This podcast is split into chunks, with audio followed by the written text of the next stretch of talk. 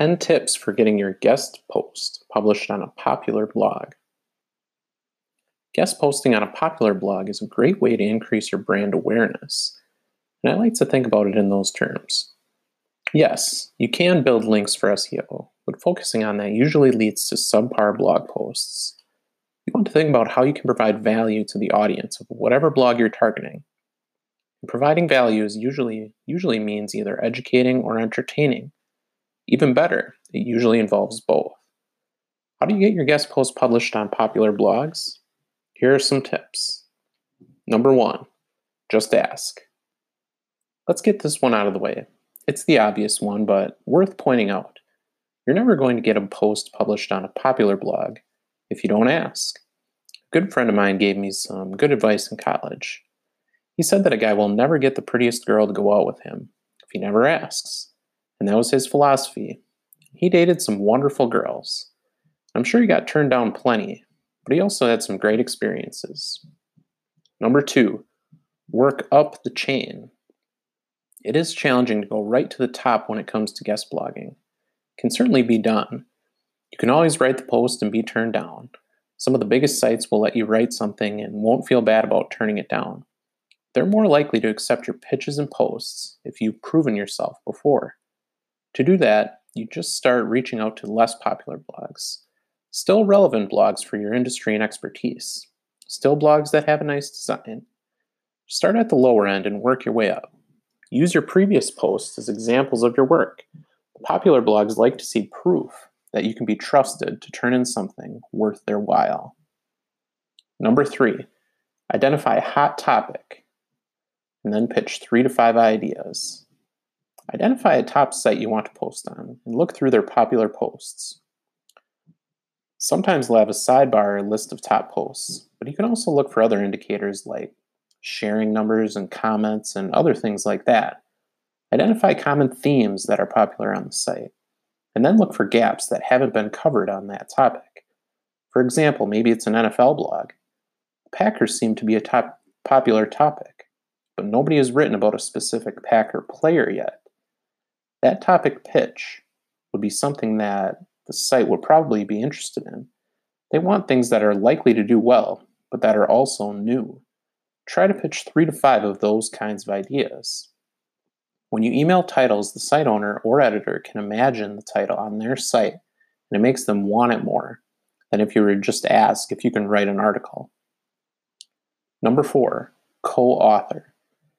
Popular sites have more writing on their content. They want it all to do well. And they can afford to be picky because they have a lot of great content and a lot of demand from writers. They may not take a chance with a new writer. It's too much risk and risk that the new writer won't do a good job. One way to lessen the risk is to find a co-author that has already been published on the site. Reach out to the authors, pitch them ideas, and offer to do the bulk of the work while putting both of your names on it. Even if you do one hundred percent of the research and writing, and split authorship fifty fifty, you're still getting your foot in the door. You're kind of giving up credit in exchange for their clout, and that's a good trade if you can find it.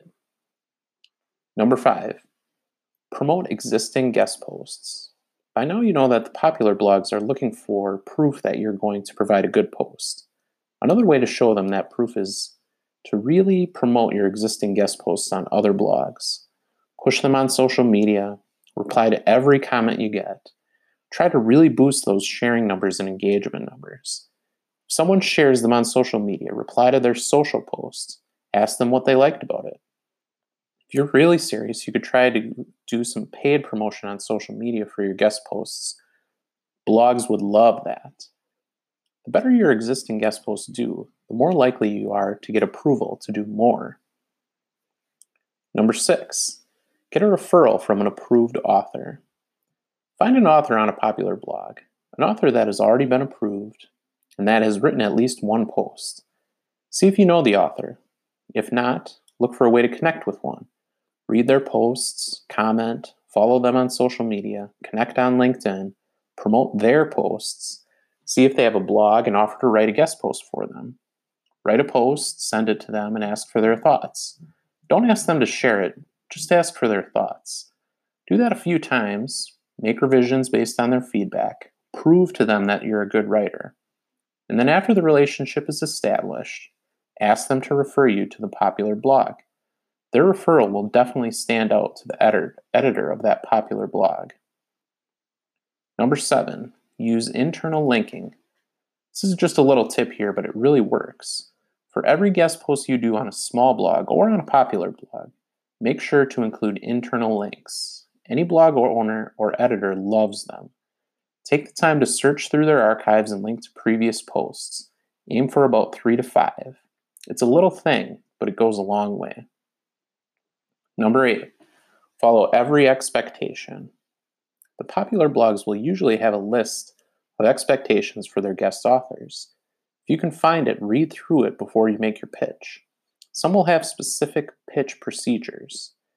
And if they do approve a title for you to write, make sure you follow every expectation for the post. The less edit the editor they need to do, the better. It's a little thing, but this can derail some guest blogging efforts real quick, just by not reading instructions. Number nine, do more than the expectations. Internal linking would be an example of this. That's not always in the expectations, but I have yet to find a blog that doesn't like when you include internal links. Anytime you can go beyond the expectations without going too far, it's good. Three to five internal links is great. one hundred, probably not too much. If they ask for two photos, three to four would be great, but ten might be too many. If they ask for six hundred words, seven hundred or eight hundred might be good, but twelve hundred is probably too much.